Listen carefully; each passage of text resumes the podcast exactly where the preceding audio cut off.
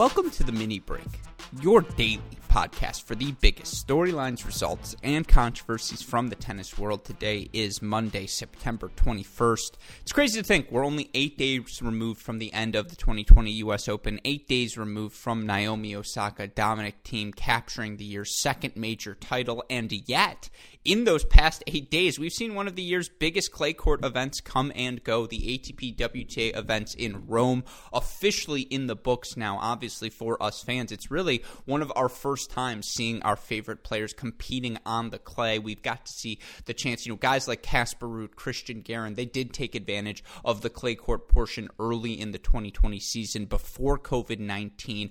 Uh, obviously, on the W T A side, there were a couple events on clay prior to everyone heading to New York. In Palermo, we saw Fiona Ferro take home a title. In Prague, we saw Simona Halep win. So while we've seen a little bit of clay court tennis, last week's event in Rome and then this week in Hamburg for the men, and I believe uh, for the women this week, they are in Strasbourg. Uh, it's really the first opportunity for so many of these players to find their rhythm on the dirt, to try and find what's working for them, what's not, as we head into the year's third Grand Slam. And of course, again, with so much action going on across the globe. It's not just this W T A A T P event in Rome. We had so many challengers, so many futures events last week. You know, for me, a really fun thing, the return of Ana Konjuh, who is one of the most talented uh, junior women of the twenty ten decade. Uh, she is finally looking healthy again, coming back from injury. She wins an I T F level event. That's something for all of us to get excited about. Of course, we got another victory on the Challenger Tour from young, talented Spaniard Carlos Burner. Uh, we see French Open qualies kicking off this week. Things are rocking and rolling in the tennis world. So what I want to do today, try and keep things organized, try and keep things on the shorter side.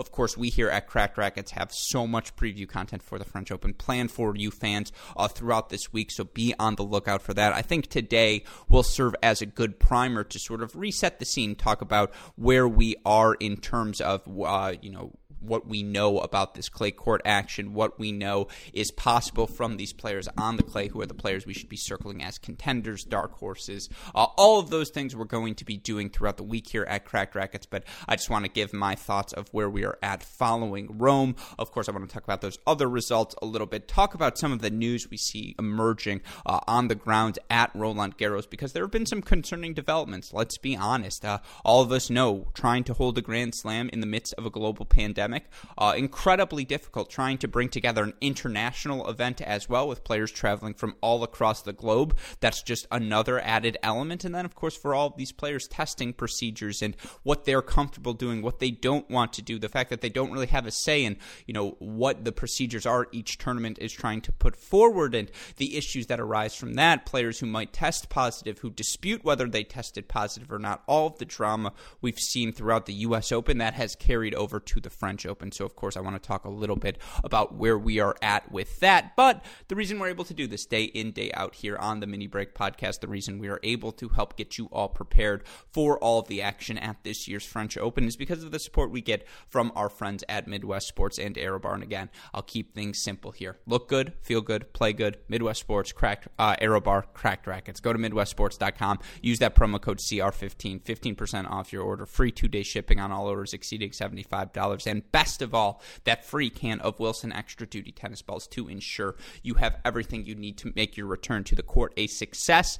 For Aerobar, it's the only tennis-specific energy bar in the business. More potassium than a banana, delicious cinnamon, honey, oat, and chocolate chip flavors. And it's not going to melt in your bag. You're going to get your fitness, get your nutrition where you need it to be, and you're going to play that much better on the court. So midwest sports dot com, the promo code is C R fifteen. Go to aerobar dot com, the promo code is cracked fifteen. Now, with all of that in mind, again, here's the plan for today's podcast. I'm going to go through the Rome women's results. I'm not going to talk about every match because that in this pod will be an hour of just me talking, uh, but I want to talk about the players who really stood out at these events. Uh, so we'll go through the Rome women, the Rome men. We'll talk a little bit about everything else, what you all as fans can expect to be watching this week, what you can expect from us this week, uh, and then we'll rock and roll into another day's mini break. Of course, I'm sure there will be a tangent or two along the way. Uh, but let's start with the Rome women, because obviously uh, Simona Halep taking home another clay title, something all of us can be excited about. For Halep here uh, this week, you look at her run, quarterfinals, semifinals, finals. I mean, three very different opponents for Simona Halep. You start with her uh, even round of sixteen match, I suppose, and who she beat there. I mean, for her, a five and four win over a dangerous Dayana Yastremska, who was really locked in in a way she always, she uh, you know, isn't always, I suppose, is the kind way, the generous way of saying it. During matches, she was just laser focused from start to finish. She actually ran out to an early break lead over Simona Halep in set number one, and you know, Yastremska's got this sort of firepower. It doesn't matter who you are, she can hit you off the court. But Simona Halep is playing, in my opinion, probably the most confident, the most, you know, lasered, laser-focused, but also the most, I don't want to say carefree, but just relaxed tennis. She's giving herself margin, the confidence she has in herself to change direction, to go down the line, to throw in a slicer and a highly elevated topspin shot. Just all these different things she's doing. It, it allows her to have success regardless of how her opponent's playing. It allows her to buy a little bit of extra time, to show off her movement skills, to turn defense into offense. And I mean, you're not going to find someone in the women's game who's more comfortable than Simona Halep movement-wise on the clay, and she showed all of that off and more. And again, I was really impressed with Dayana Yastremska in this match. She was, again, focused. There weren't those that huge gap, that huge lull in her level where she takes three games off. She hits nine uh, unforced errors in a three game span, which is something that so often happens to her. That wasn't the case, and yet Simona Halep just look too good. Simona Halep said, with all due respect, you're in the big leagues now, Dayana Yastremska. You want to reach number two, number one in the game, as Simona Halep has so frequently over these past seven years. Uh, you got to be able to do it point in, point out, and that's exactly what Simona Halep did. So that was an outstanding win from her.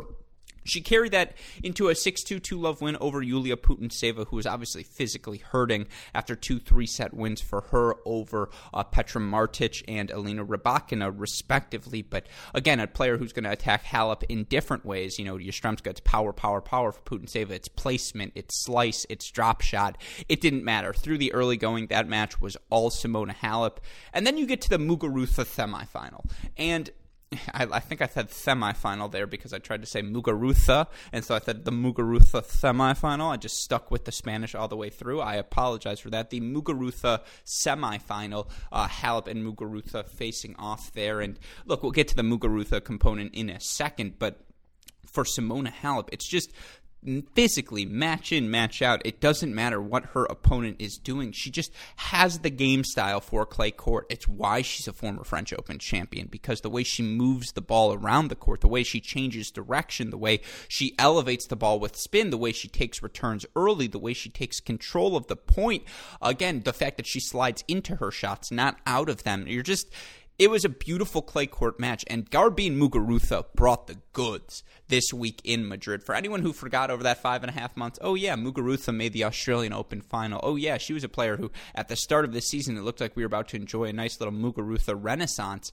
Uh, Simona Halep just, you know, she was up big in that second set. She won the first set six three. I believe she was up a break two love, maybe even three love on Muguruza, and Muguruza stayed focused. She stayed locked in. She She's moving so well on on the clay courts right now. She's taking balls early. She's playing big down the line. She had Halep on her back foot for a lot of this match, and yet it just doesn't matter because Simona Halep is playing that well right now, that confidently, moving that freely, and she's able to stay alive in this match, go up big. I think it was five two in that second se- in that uh, third set. Now, Muguruza actually gets a couple of the breaks back and ends up serving for this match uh, to stay alive, down four five in that third set, but, you know, Halep able to make deep returns. She just plays such efficient tennis for Halep. Now, you know, Muguruza was in every Halep service game, and I do sometimes worry, especially with what we see in the modern composition of W T A players. There are so many players who, on a one-off day, if they're treeing, they have...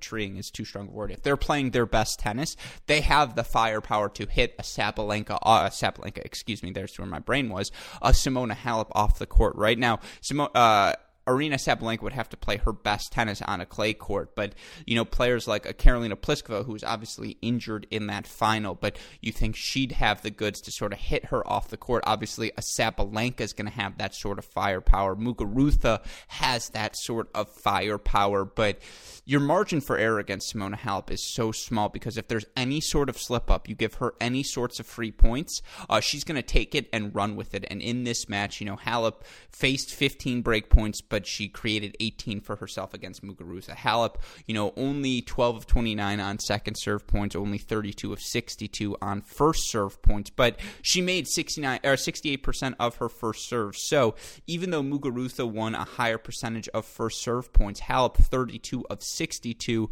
Muguruza thirty-three of fifty-seven. That's only a one-point difference. And then, again, you look at the second serve points, Muguruza fourteen of forty-three on second serve points, eight double faults in the match. Halep just a little bit better there. Uh, she breaks nine times on eighteen chances. Muguruza, again, seven breaks on fifteen chances. And you know, this was a match with really thin margins, and yet Simona Halep just continues to put herself in a position to succeed. She is not only my favorite entering the French Open, and you look what Simona Halep's accomplished this year.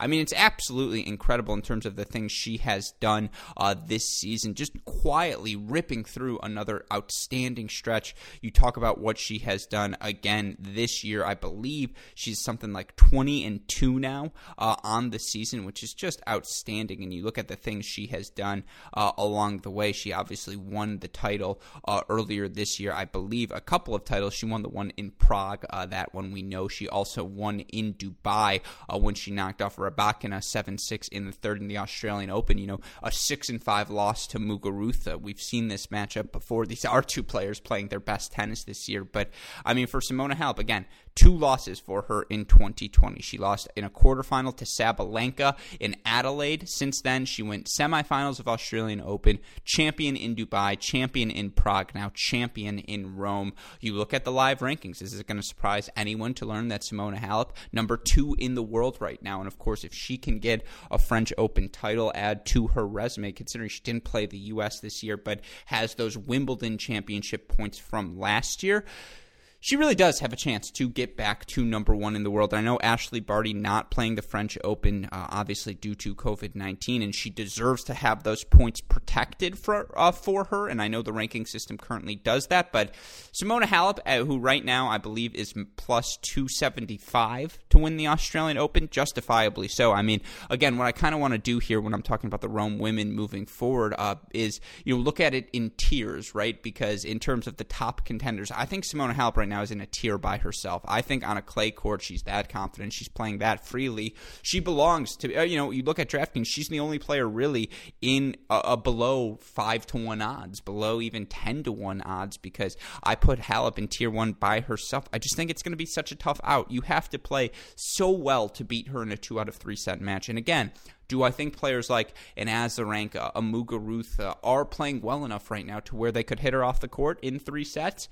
Absolutely. But until they do that, Simona Halep is my favorite entering the French Open. She looked so great, again, all week long here uh, in Rome. She's playing confidently, justifiably so. She is my favorite heading into the French Open. In terms of the Tier two players right now and how they competed uh, here in uh, Rome, obviously Serena not in the field. You have to throw her in Tier two just based on respect alone. She's playing not well at all heading into the U S Open, and yet she still found herself in the semifinals. But three other players who deserve notoriety. We've talked a little bit about Muguruza, who at, you know, ten to one odds, I believe, is right now the third uh, best bet on this French Open behind Pliskova plus seven hundred. Yeah, then Muguruza uh, ten to one. And look, for Muguruza, this was an outstanding bounce back tournament. She played such few matches heading into the U S Open and still managed to get a couple of wins before falling, I believe, to Perankova. Uh, but here, you know, the wins just kept coming. Great four and one win for for her over Jokanta. She followed that up with an immensely impressive three six six, three six four win over Vika Azarenka. And I already talked about the comeback for her against Halep, but to look at her against Vika, I mean, she's maybe the one player right now who just didn't flinch. She wasn't afraid of Vika Azarenka. She was willing to make that extra ball. She was willing to go big down the line, try and make Vika uncomfortable, trying to be the one to move forward on Vika, take time away, hit the big serve out wide, then hit a swinging forehand volley and just force Vika to continue to make magic. And to Vika's credit, you know, she continues to move so well, play so confidently. But, you know, you forget Garbiñe Muguruza, former French Open champion. She's so comfortable moving on the dirt, and she just has this sort of power that she can just hit you off the court. And again, in clay court tennis, it's so essential to be able to change direction and also dictate terms with your ground strokes. Muguruza did that all week long in this match against Azarenka. You know, she creates four, uh, seventeen break chances for herself, converts seven of them. Now, Vika had fourteen break chances and converted six. So again, we're seeing a lot of breaks of serve here, but I mean, for Muguruza, it's how effective she was on the second serve that was the biggest difference in this match for her. seventeen of thirty-six on her second serve points. She was able to dig herself out of big Vika returns and still find a way to scrap. For Vika Azarenka, ten of thirty-two on second serve points. I just think Muguruza played a little bit better defense in this match. She was able to play big down the line. And again, Vika played really well. There's a reason she's a tier two contender. All of this level, it's real, folks. If you thought there was going to be any slip up, any sort of I don't know, layoff, letdown after this U S Open run, you're incorrect. Uh, and Vika looks that good right now, but Garbiñe Muguruza is just playing some outstanding tennis. She deserved to be there.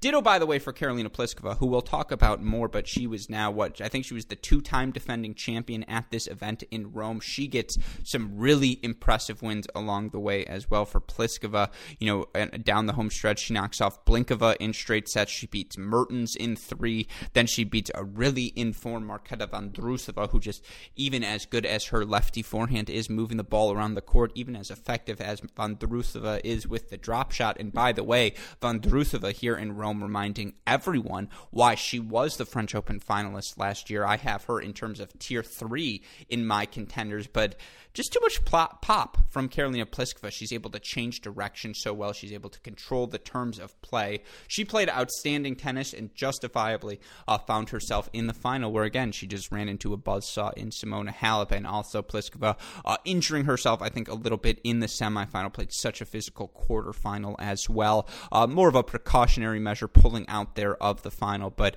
credit to Simona Halep, who again enters right now as the favorite in my opinion in the French Open. You want to hear a brief rundown? Here are my tiers right now in terms of where we're at for French Open contenders. Tier one, Simona Halep sitting by herself. Tier two, I have Muguruza, Azarenka, Pliskova, and Serena. Tier three is where things get interesting, right? Elina Svitolina, she looked pretty good on the clay. She's made a semifinals at the French Open before, or maybe that was Wimbledon last year, but still, you know, you can see why her game works on clay. She moves well. She can change direction. She's so relentless. I just, you know, again, tier three, because I don't know if she's going to be able to beat multiple top five players. She matches up with Halep and Muguruza back to back. I just think one of them is going to be able to hit her off the court. Some other names, we mentioned Marketa Vondrusova, the lefty, showing off just her variety with her forehand.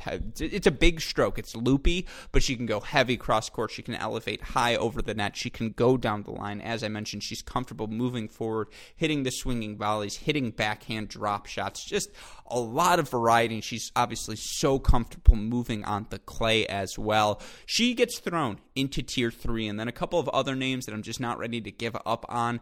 You know, Kontaveit, Kenin, um... those are names I've been on. And Sabalenka, those are names you've heard me talk about since the tennis restart. So I'm uh, going to just throw those in there. But then, you know, a Jokanta, uh, a Kiki Bertens, a Petra Martic, those are all names that should not surprise anyone to see succeed uh, a, a here come coming at the French Open. But those were the women's results. Uh, for the men's results, again, uh, it was a really fun week of tennis. We saw Novak Djokovic emerge as a champion. Djokovic dropping uh, just one set all week long. That set coming in his semifinal match, excuse me, in his quarterfinal match against Dom Kopfer. But Djokovic is going to Djokovic, folks. I mean, the second Rafa loss in this tournament to Diego Schwartzman, and the draw opened up for him. You know, I, I said it at the beginning of the week. Two guys were going to win this. It's either going to be Rafa Nadal doing the things he does on clay, or it's going to be Novak Djokovic, who will continue to show why he was undefeated in twenty twenty in matches that weren't decided by him hitting a line judge in the throat. And I mean, he just rocks and rolls. He changes directions well. He throws in the drop shot. He's on top of the baseline. Again, you...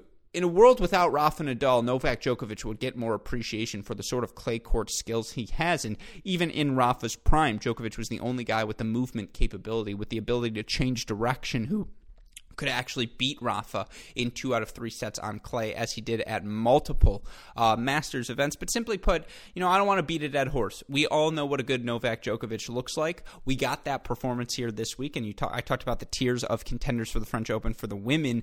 Uh, for the men, I think tier one is a two-tier, uh, is a two-person tier. I think Rafa Nadal, given his success, he's lost, what, under ten times in his career. I think he's, what, like... it's something like ninety-one and two or like eighty-nine and two or something crazy at the French Open. Uh, he will be in tier one until he, you know, loses multiple years in a row at the French Open. Even if he lost this year, he'd still enter probably the twenty twenty-one French Open as the favorite, unless it's Dominic Thiem who beats him, but we'll save that conversation for another time. But, you know, again, tier one, Rafa, Djokovic, without question. Djokovic is playing that well, and just a motivated Novak Djokovic. I feel like that's where we're going to get down the home stretch, and a Novak Djokovic with extra motivation is maybe the scariest thing in professional tennis, because, again, I will continue to argue, no man has pushed the boundaries of what is possible on a tennis court more than Novak Djokovic. The level he's shown these past ten years, just...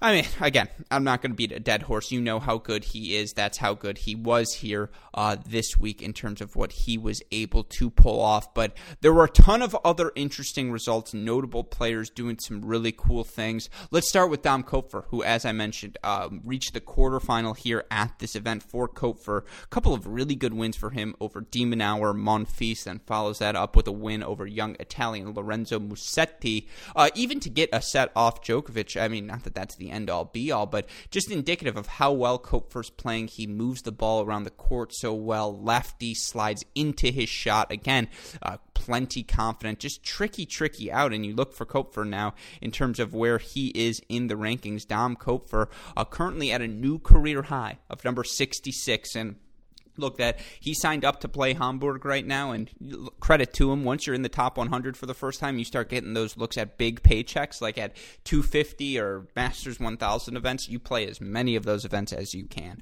Uh, and obviously for Kopfer, he reaches the quarterfinals in his first A T P one thousand appearance, according to my friend at Luca Beck. Here's the list of players who reached at least the quarterfinals in their first Masters one thousand in the last twenty-five years. You had guys like Felix Mantilla-Dewey, Jean-Michael Gamble, Harold Levy, Brian Vallée, uh, Marcos Bagdatis, or Vahale, is it Brian Vahale? I always pronounce it wrong. Anyways, Bagdatis, Jerzy Janowicz, and now Dom Kopfer. So one of seven guys to do it in the past uh, twenty-five years. Obviously, that's awfully impressive. And now he finds himself in the top seventy-five. And for those of you who don't know, that's A T P pension range. So, you know, do I think Dominic Kopfer is going to win uh, the, the French Open? No, I do not. Would it shock me to see Dominic Kopfer in a third, fourth round if the draw breaks correctly? No, because we've seen him in a third, fourth round of a Grand Slam before. He did it at the twenty nineteen U S Open, the lefty, former number one player in the uh, in the I T A, just continues to look better and better. Just such a well-rounded game, and so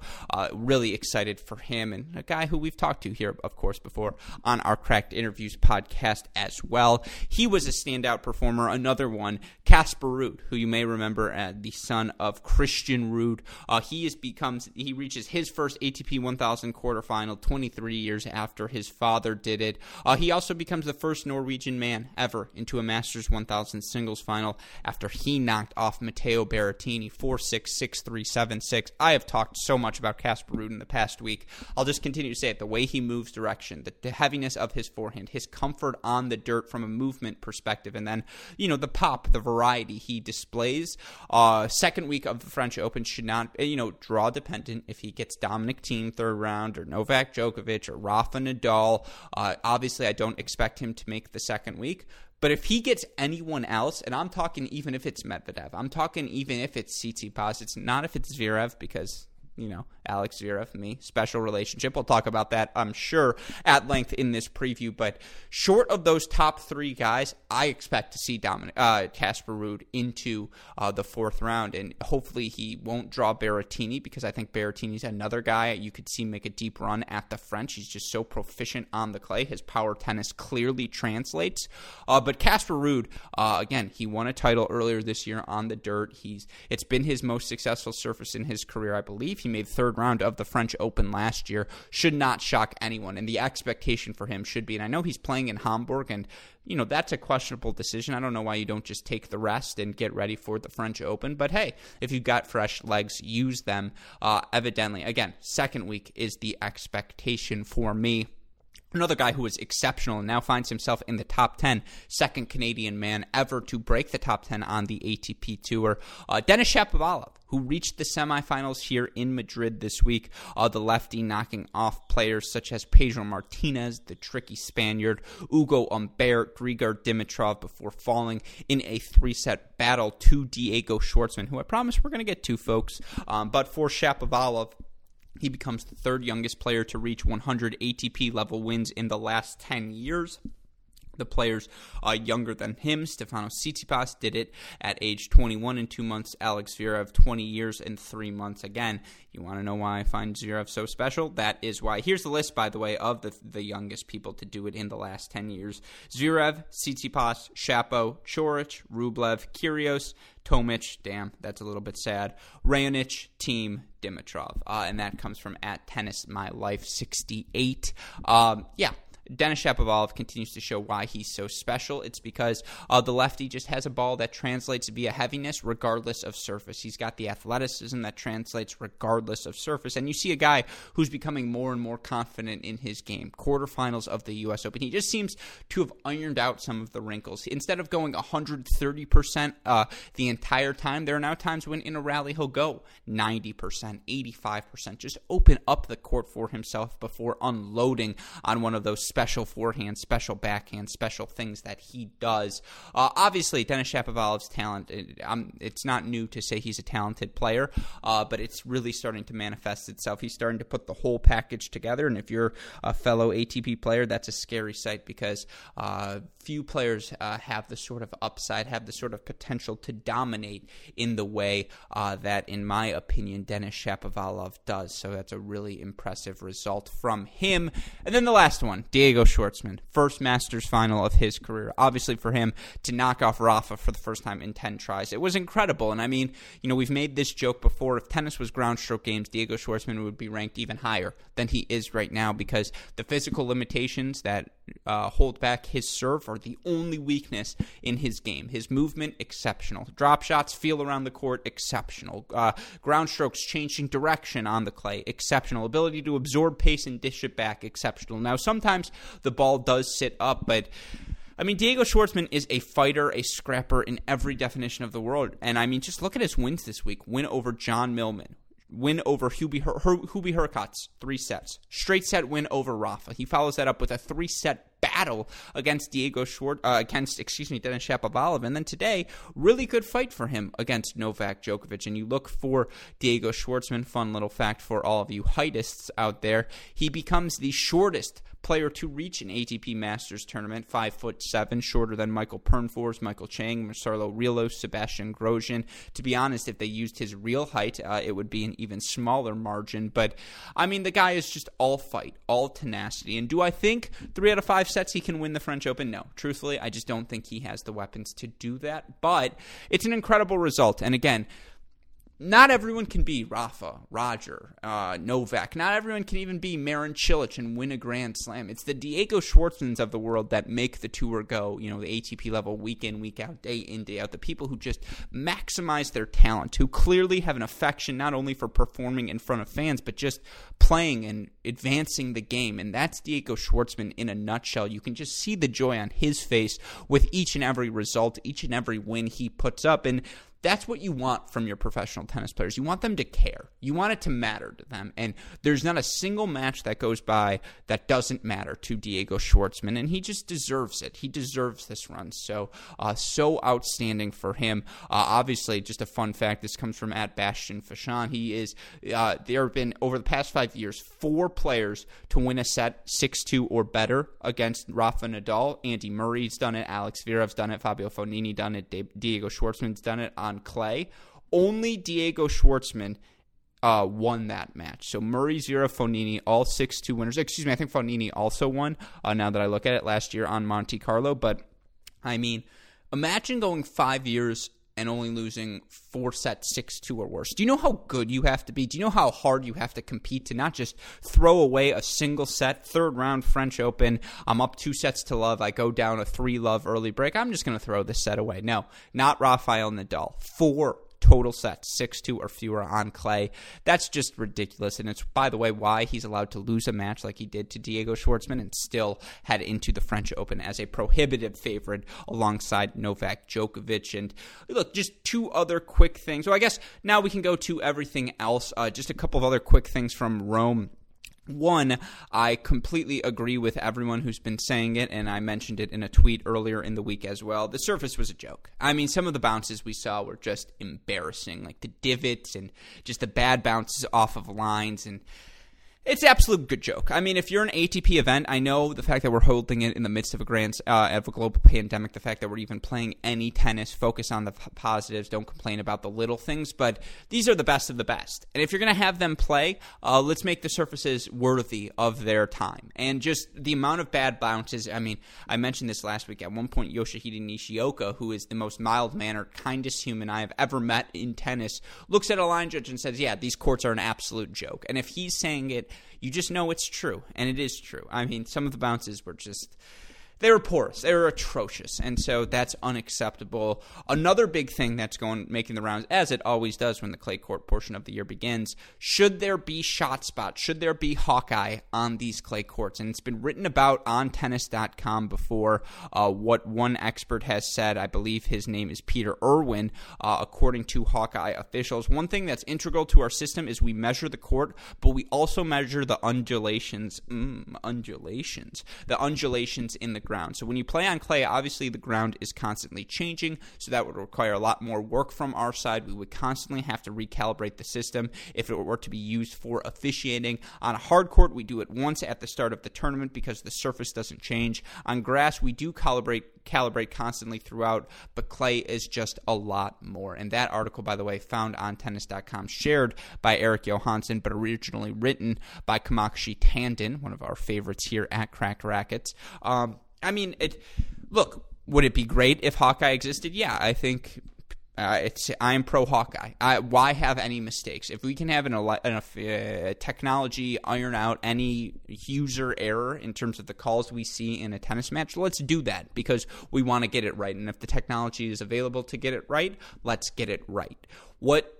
One thing that's repeatedly been said, the technology is not available right now at uh, on clay. And look, I know that sounds really stupid. Could there be a moving sensor in the in the future that can monitor the undulations of the ground on a clay court? I do think that is something technologically very possible, but I also completely resonate with that fact. These players are moving around the court, and the composition of the clay changes from spot to spot throughout a match. That's why you have to rake the clay court in between sets, right? It's why anytime you play on clay, you do that that after you're done playing as well, just to even out all of the clay, make sure it's evenly distributed across the court.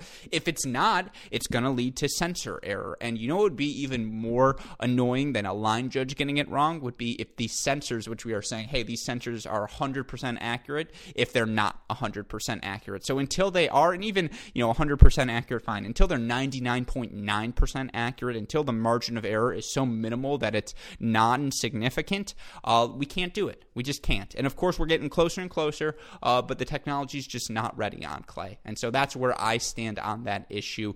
Uh, but, of course, I do hope we can get the, someday the technology ready because as much as I love officials, let's just get these calls right if we can. So that's my position on that topic. A couple of other things. Again, Ana Konjuh finally back on court after just dealing with so many injuries these past few years. Does not drop a set on uh, her way to the title at the I T F in Croatia. And I mean, I wish you could see the smile on my face right now. Seriously, Ana Konjuh, the twenty thirteen, I believe she was, what, uh, singles and doubles junior champion at the Australian Open in January twenty thirteen. She won the girls' singles event at the twenty thirteen U S Open. Uh, she was, uh, you know, one of the top juniors in the world. She reached, I believe, a quarterfinal even at the U S Open at the W T A level back in uh, twenty sixteen. At that time, she was nineteen years old, still only twenty-two, uh, but has just had so many injuries over Over the course of her career, and now finally, you know, she's had elbow surgery. She wrote an outstanding piece, actually, uh, for our friends at Behind the Racket, Noah Rubin, uh, of course, with that. But, uh, you know, for her, uh, just really, really excited to see her healthy and playing again, because when she's healthy and playing again, she's one of the most exciting people in the game. So shout out to Ana Konjuh on that title. Another shout out, by the way, to Carlos Burner, as I mentioned earlier. Huge win for him uh, in Iași, Romania. I think I called it Lassi, excuse me, it's Iași. Uh, he got a seven six in the third win over Helmi Munar, who, by the way, I said at the beginning of the week, if Helmi Munar makes the semifinals or better at this Iași Challenger, I will take him seriously as a guy who not win the French Open, but make a third round, fourth round, maybe upset a top thirty seed, not necessarily a top fifteen seed, but a top thirty seed, and he matched that expectation. He did that, so that was a really good result for him. But to Burner, uh, I mean, the Spaniard looks better and better on the dirt, so that's a really good win uh, for him. And of course, there were a couple of other really fun futures results we were following. The Cookie Monster, Daniel Kukerman, who was outstanding last week. Nuno Borges continues to be uh, the best bet you can make on the futures tour, and you look for Nuno last week. Actually, just quickly, how did he end up doing? I believe uh, you look for Nuno last week. Did he lose that match to Fanislau, or did he end up beating him? No, he did end up losing to Fanislau in the quarterfinals. But you know, so many college players across the uh, across the globe right now continuing to rock and roll, and they'll be able to this week, as well as we have more events on tap for us prior to getting into this week's French or next week's French Open. Um, you know, we've got the action in Strasbourg, and in case you're interested, we've got so many great players taking place in the action there. Kiki Bertens, uh, Sloane Stephens already knocked out though, but Elina Rybakina, Alize Cornet, Katerina Alexandrova. Uh, obviously, you've got Katerina Siniakova, Aryna Sabalenka, Jill Teichman, uh, Amanda Anisimova, Elina Svitolina. All of these players in play as they try and, again, get their legs back under them prior to the French Open starting. For the men, uh, tons of players. Honestly, a surprising amount of players playing in Hamburg this week. A lot of them were names that lost early last week. You know, you see a Tsitsipas, a Dan Evans, a Jan-Lennard Struff, Karen Khachanov, Taylor Fritz, Gael Monfils, all in action. Cristian Garín, Nishikori, F A A, Bublik, Rublev, Tommy Paul already knocking off ten, uh, Kevin Anderson. You see Dom Kopfer taking advantage of his special exemption. Fabio Fognini playing this event. And then, of course, Casper Ruud surprisingly playing this event. And then the number one seeded Daniil Medvedev wanting to get a couple of clay matches under his belt before, again, the action starts in Paris. So it's a loaded uh, week of tennis. Again, the action isn't slowing down for anyone. Two outstanding challengers uh, this week as well to go along with French Open qualies, which we'll talk about in actually, we're going to save French Open qualies for tomorrow. I do apologize for that. I just, you know, we're going to save all of the French Open stuff for tomorrow, actually, because uh, we learned, you know, a couple of players have tested positive for covid nineteen. We've learned a couple of players in the draw in qualies also testing positive, those players since removed from the draw. We will focus on that a little bit later, but again, in terms of the things to expect this week, action in Hamburg, action in Strasbourg, two challengers as well. You know, for the challenger in Italy, the number one seed there this week, Francis Tiafoe, the number two seeded Cam Norrie. Uh, so all these players, Yuki Sakito, uh, Lloyd Harris, Salvatore Caruso, Andre Seppi, all top one hundred guys just trying to get more repetitions in before the French Open kicks off. Of course, we've got another challenger going on as well. That features players Arthur Rinderneck, the number one seed, Quinton Halise, the number two seed, Malik Jaziri, Francisco Cerundolo, uh, guys I love like Borna Gojo, the former college standout. They're all taking place in the challenger in Romania, so of course be on the lookout for that. And then, as I mentioned, uh, French Open qualies rocking and rolling on. We already saw number one seeded Thiago Sabeth-Wild shockingly knocked out in straight sets from former U S C standout Emilio Gomez. That was a, a funky result to say the least. East. You know, Blas Rolla, the number thirty-two seed, knocked out. Chris O'Connell, the number three seed, knocked out by Elias Yimmer. Pedro Sosa, the number four seed, already knocked out of qualies as well. Dennis Kudla, the six seed, already knocked out for the men. So seeds falling across the board. Uh, of course, for the women, uh, you look at where they are at, number one seeds. And I think all of the women's qualifying action actually slated to kick off tomorrow. So uh, we'll focus on that tomorrow. And again, I want to talk about the implications of people testing positive within that French Open bubble with someone else. So be on the lookout for that. But action continues to rock and roll here at Cracked Racquets as we try and prepare you all for the year's third Grand Slam. So be on the lookout for this podcast, the Great Shot Podcast. Over the next, I think we're going daily uh, through the start of the French Open. Things such as, again, dark horses, top contenders, biggest storylines, what we expect all of the action to look out. look like, excuse me, and then, of course, breakdowns of the draw as well when those come out. All of that going to be available on our podcast, so be sure to like, rate, subscribe, review to all of our shows. Share them with your friends. Be sure to follow our website as well, Cracked Racquets, our YouTube channel, so you don't miss out on any of our content. Shout out, as always, to our super producers, Max Lichter and Daniel Westoff, for the of an editing job they do day in, day out. Again, apologies for the delay in this release. Oh, we had our Cracked Racquets event this past weekend. It was a rousing success. Two great victors in, uh, I believe, J J Tracy of Ohio State, and I want to say her first name is Carrie Beckman, uh, a prospective freshman at Notre Dame in twenty twenty-one. Uh, both well-deserving champions, and it was so fun for us to just be back in that tennis environment, even when all of these parents and kids were wearing masks on the sideline. We're trying to stay socially distanced, but you know, it's still a tennis event, and that atmosphere, it's it's unlike anything else for those of us who have played tennis our whole lives. So that was an absolute blast. Obviously, that led to a delay in podcast, in content for you listeners. Rest assured, though, we're back on our, our game uh, moving forward as we try and prepare for uh, the year's, again, third and final Grand Slam. So be sure to like, rate, subscribe, review all of the podcasts. Again, you want to D M me directly. I'm at Great Shot Pod. Uh, with that in mind, a huge shout out to our friends at Midwest Sports and AeroBar. Go to midwest sports dot com. Use that promo code cracked uh, C R fifteen. Go to aerobar dot com. Use that promo code cracked fifteen. Uh, but with that being said, for our friends at Midwest Sports and AeroBar, for our wonderful producers, Max Lichter and Daniel Westoff, and all of us here at both Cracked Racquets and the Tennis Channel Podcast Network, I'm your host, Alex Gruskin. You know what we say. That's the break, and we'll see you all tomorrow. Thanks, everyone.